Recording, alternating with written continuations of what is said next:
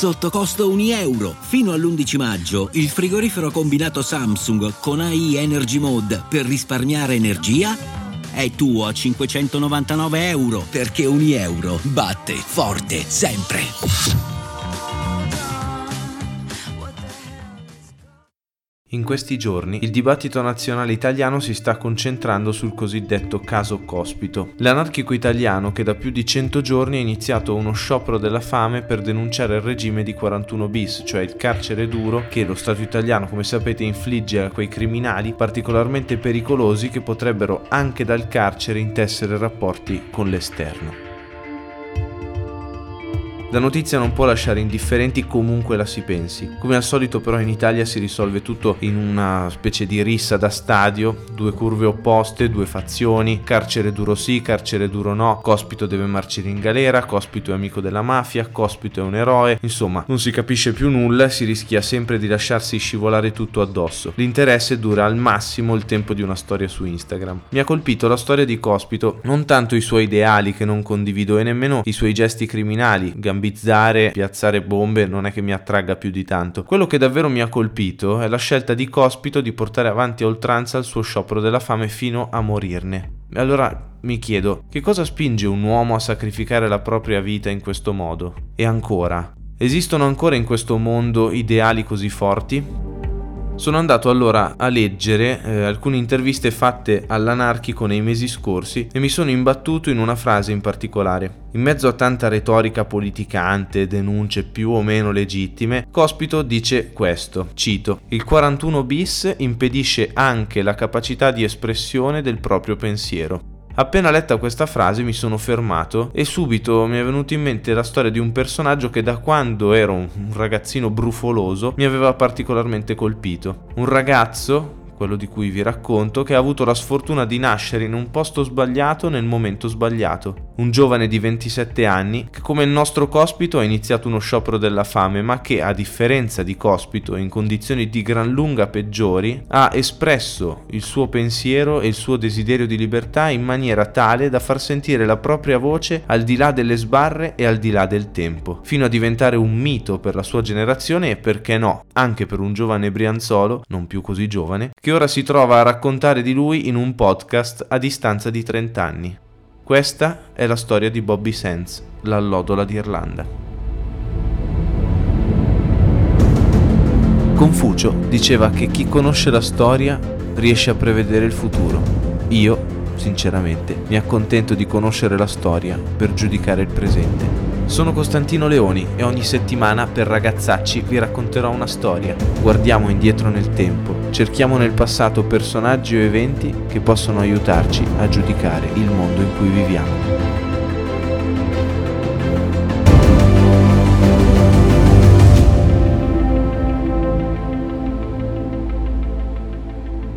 Nascere in Irlanda alla fine degli anni 50 certamente non ti avrebbe destinato un'adolescenza semplice. Se poi eri nato in Irlanda del Nord nello stesso periodo era addirittura una sfiga. Nascere in Irlanda del Nord cattolico in un quartiere a maggioranza protestante ti condannava certamente a un'esistenza di umiliazioni, sofferenze, violenze e come è accaduto a molti anche a passare poi alla reazione, cioè alla lotta armata. Bisogna fare alcuni cenni storici. La Repubblica d'Irlanda, quella che normalmente chiamiamo Irlanda, nacque ufficialmente nel 1921. Dopo secoli di dominazione britannica, finalmente il popolo irlandese vide riconosciuto il suo diritto all'autodeterminazione. Il problema però è che una delle province che storicamente costituiscono il territorio irlandese era abitata in parte da una numerosa minoranza di protestanti fedelissimi alla corona britannica. Retaggio questo di un periodo storico in cui gli inglesi inviavano letteralmente colonie ad abitare sui terreni che erano stati espropriati ai nobili cattolici. Il trattato del 1921, come tutti i trattati, prevedeva un compromesso. Per farla breve, una porzione di territorio irlandese rimase e rimane ancora oggi parte della Gran Bretagna. Il governo della nuova Irlanda del Nord, quello filo inglese a maggioranza protestante, per paura che il numero di abitanti cattolici aumentasse, attuarono delle politiche molto discriminanti. I cattolici non potevano comprare una casa, non potevano trovare un lavoro, fuori dalle fabbriche addirittura c'erano dei cartelli che dicevano qui non si assumono cattolici. Va detto che anche se si parla di cattolici e protestanti, quello irlandese non è mai come a molti piace credere, stato un conflitto solo religioso o religioso. Diciamo che le due fazioni politiche si identificavano anche con la loro fede così vicina eppure così distante. E in breve si crearono quartieri ghetto in cui le comunità vivevano divise e separate dalla loro controparte da veri e propri muri che sono ancora oggi visibili per chi va a visitare queste città dell'Irlanda del Nord. È automatico che quando i giovani delle opposte fazioni si incontravano, si scontravano e presto le risse divennero accoltellamenti e gli accoltellamenti purtroppo divennero sparatorie. E così iniziò la guerra in Irlanda del Nord, una guerra civile sanguinosissima. I protestanti poi fecero veri e propri assalti nelle case dei cattolici, dandole alle fiamme, spesso costringevano le famiglie ad emigrare o cambiare quartiere. Per farvi un'idea di quello che erano le città come Derry, Belfast o Armagh in Irlanda del Nord negli anni 60 e 70, ascoltatevi The Town I Loved So Well, che è una canzone scritta da Luke Kelly,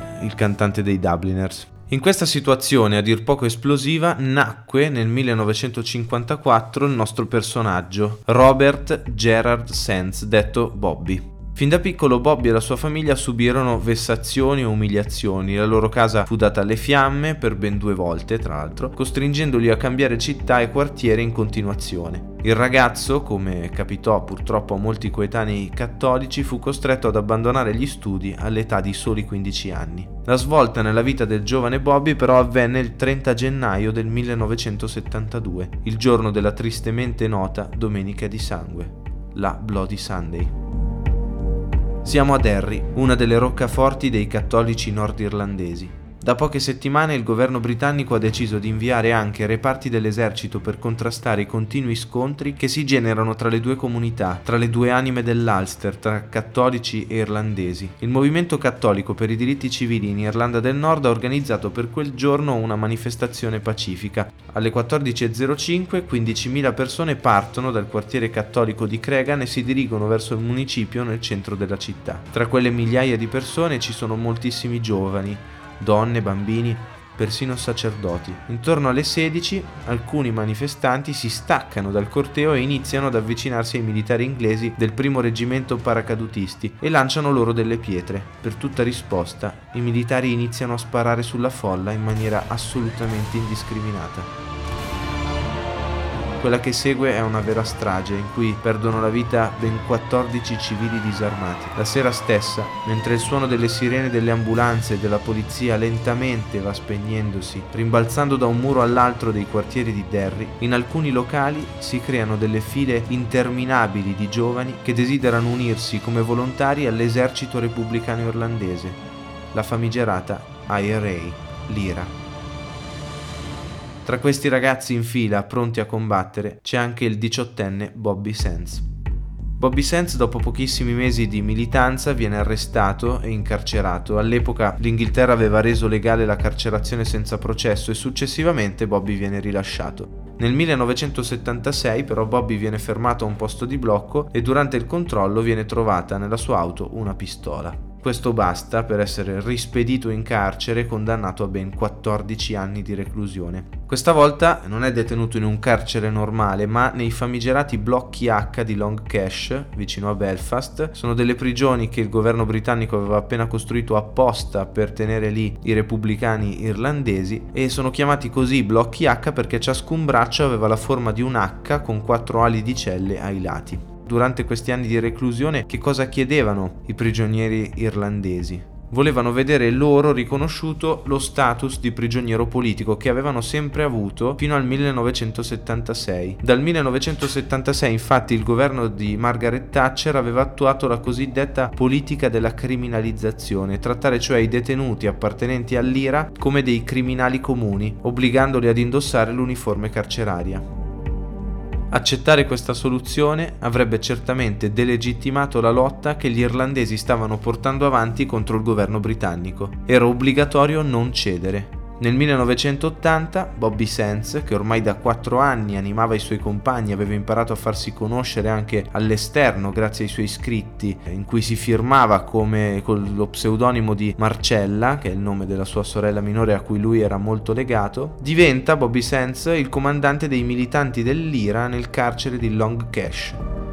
Guidati da Sense, i prigionieri dei blocchi H iniziarono allora la cosiddetta blanket strike, cioè la protesta delle coperte. Si rifiutarono di indossare la divisa carceraria e completamente nudi i detenuti si coprivano solo con delle sottili coperte per vincere il freddo di quelle celle di cemento. La reazione delle guardie carcerarie è brutale. I pestaggi sono continui, le torture fisiche e psicologiche sono incessanti. Continuano gli spostamenti di cella da una parte all'altra, è vietato ai prigionieri l'ora d'aria. Ogni volta che vengono perquisiti fanno anche delle perquisizioni anali che sono al limite dell'umiliazione. I detenuti sono picchiati soprattutto mentre si recano ai servizi igienici. Così Bobby ordina ai suoi compagni di iniziare un altro tipo di protesta, una protesta terribile, la Dirty Strike, la protesta sporca. Ora immaginate nel cuore d'Europa, nella nazione della Magna Carta, mentre per le strade di Londra Londra impazzano i Queen e John Lennon scala le classifiche con Imagine, giovani irlandesi vivono reclusi nelle loro celle ghiacciate di cemento in mezzo ai loro escrementi e l'urina spalmati sui muri. L'urina dei detenuti veniva inizialmente rovesciata dai detenuti stessi fuori dalle grate delle finestre, ma i secondini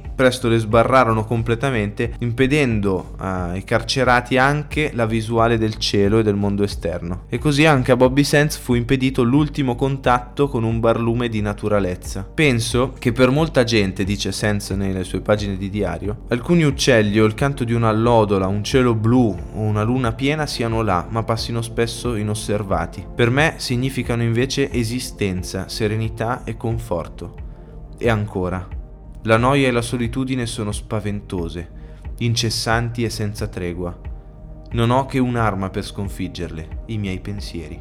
In questa tomba nauseabonda, dunque, non esistevano nemmeno i materassi, che infatti venivano ritirati all'alba e restituiti appositamente bagnati e umidi per la notte gelata. L'unico oggetto ammesso era la Bibbia che veniva utilizzata dai detenuti per ripararsi le piante dei piedi dal pavimento gelato o per rollarsi qualche sigaretta con briciole di tabacco recuperate e condivise con i compagni di cella nei modi più incredibili.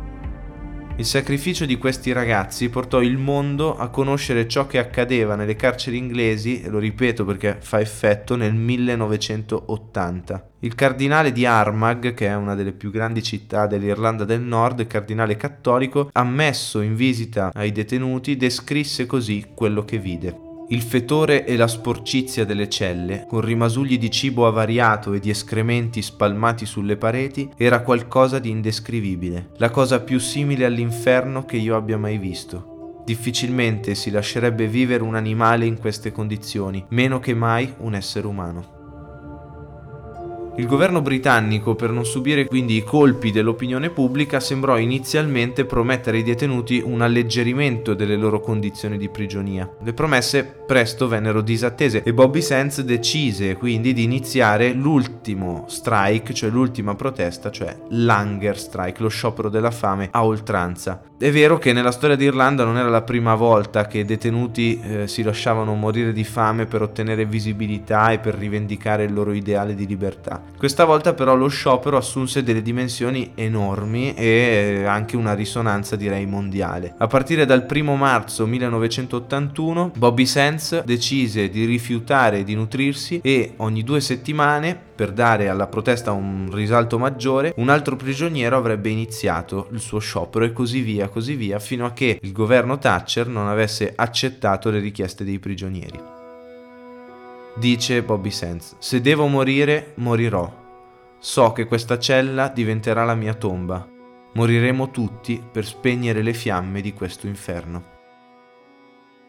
Dopo poche settimane si presentò a tutto il movimento repubblicano un'occasione storica. Un parlamentare nordirlandese infatti era morto improvvisamente e dunque il governo inglese fu costretto a indire proprio in una provincia dell'Irlanda del Nord delle elezioni supplettive, delle elezioni in più, per eleggere il candidato, diciamo il parlamentare, al seggio mancante. Tutti i partiti repubblicani quindi a quel punto si coalizzarono per fare in modo di far eleggere Bobby Sands nella speranza di che cosa? Che questa elezione potesse far smuovere l'irremovibile governo Thatcher. Pensavano infatti che nessun governo poteva far morire di fame un parlamentare del proprio Stato dentro una cella della propria nazione. Pensavano male. Bobby Sands comunque ottenne per, in quelle elezioni più di 30.000 voti a favore e ottenne quindi una vittoria storica che portò alla protesta dei blanket men, cioè degli uomini coperta, sulle pagine dei quotidiani di tutto il mondo. In tutto il mondo si iniziava a manifestare nelle piazze, anche in Italia, Parigi, Milano, Copenaghen, Brisbane, New York, in tutto il mondo si protesta a favore di Bobby Sands e contro il regime carcerario inglese. Mentre le condizioni di Sands si facevano sempre più disperate, e i giorni iniziavano ad essere tanti di protesta, continuavano sui giornali repubblicani a uscire scritti di questo giovane prigioniero barbuto e morente. Erano prose poesie sgrammaticate con diversi errori grammaticali che parlavano della sua quotidianità, in cui Bobby Sands rifletteva sulla sua quotidianità e facevano emergere la sua grande immaginazione, l'instancabile capacità di farsi forza in solitaria in questa situazione terrificante e infernale. I testi, che sono ancora oggi visibili nel museo di Belfast a lui dedicato, venivano scritti su frammenti di pagine di Bibbia o cartine di sigaretta con una ricarica di penna a sfera lunga pochi centimetri. La carta veniva poi ridotta a piccole palline nascosta nel corpo del detenuto e poi consegnata furtivamente durante i colloqui in modo tale che potesse poi essere pubblicata all'esterno. Da questi testi emerge la figura di un uomo sensibile, certamente sofferente e distrutto nel fisico, ma un uomo dalla statura umana pazzesca, indomabile, che sembra non essere spezzato da nulla. Un uomo cosciente che la parola è davvero l'unica arma per conservare la dignità. 5 maggio 1981, 66esimo giorno di sciopero della fame. All'1.17, una voce, un urlo, come un grido di battaglia si ripercuote tra le mura dei blocchi H. Bobby Sands è morto. La notizia fa presto il giro del mondo, le reazioni sono molteplici, ma il governo britannico ancora non cede. La protesta va avanti, altri nuovi prigionieri, poco più che ventenni, seguiranno l'esempio di Bobby Sands. Ma il sacrificio di Sands servì a qualcosa? Nell'immediato la risonanza avuta da questa protesta portò il governo britannico a rivedere la sua posizione in materia di politica carceraria e le condizioni dei detenuti migliorarono, questo sì, gradualmente. Ma la vittoria più importante fu visibile solo nel 1996, quando gli inglesi, il governo inglese e l'IRA, l'esercito repubblicano irlandese, siglarono gli accordi di Pasqua che portarono alla fine del conflitto in Irlanda del Nord. Pensate che i primi reali contatti e veri negoziati tra i nazionalisti irlandesi e il governo britannico avvennero proprio per merito di Bobby Sands e della sua protesta. Si può quindi dire che grazie alla morte di Bobby Sands il conflitto in Irlanda del Nord, dopo molti anni, questo è vero, però si concluse positivamente. Soprattutto però la morte di Bobby Sands lascia un'eredità più grande. È l'esempio di un ribelle, tenace, lucido, che dimostra a tutti che l'uomo può essere definito tale solo se si batte, solo se si batte per affermare che il proprio cuore necessita di bellezza, verità e giustizia. Battersi dunque in qualunque circostanza fino al supremo sacrificio di sé.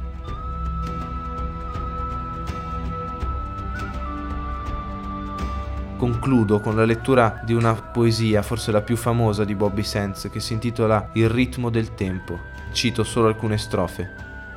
C'è qualcosa di profondo in ogni uomo. La conosci questa cosa, amico mio? Resiste ai colpi da un milione di anni e così sarà fino alla fine.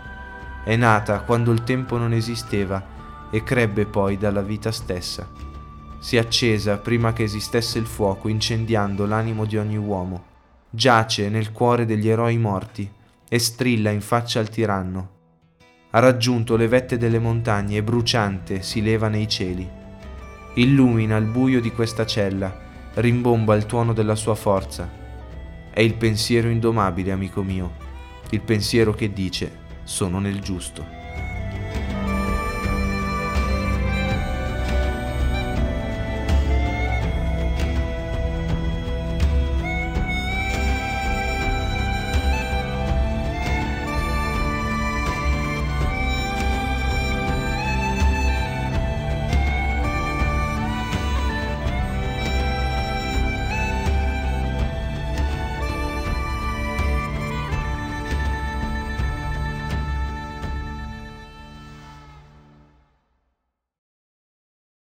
E adesso un bel caffè finito. Perché rischiare di rimanere senza caffè quando puoi abbonarti a Caffè Borbone? Prezzi vantaggiosi, costi di spedizione inclusi, tante possibilità di personalizzazione e l'abbonamento lo sospendi quando vuoi. Decidi tu la frequenza, la qualità, scegli tra le cialde e capsule compatibili e crea il tuo mix di gusti e miscele. Mai più senza caffè con l'abbonamento Caffè Borbone. Tutte le info su caffèborbone.com.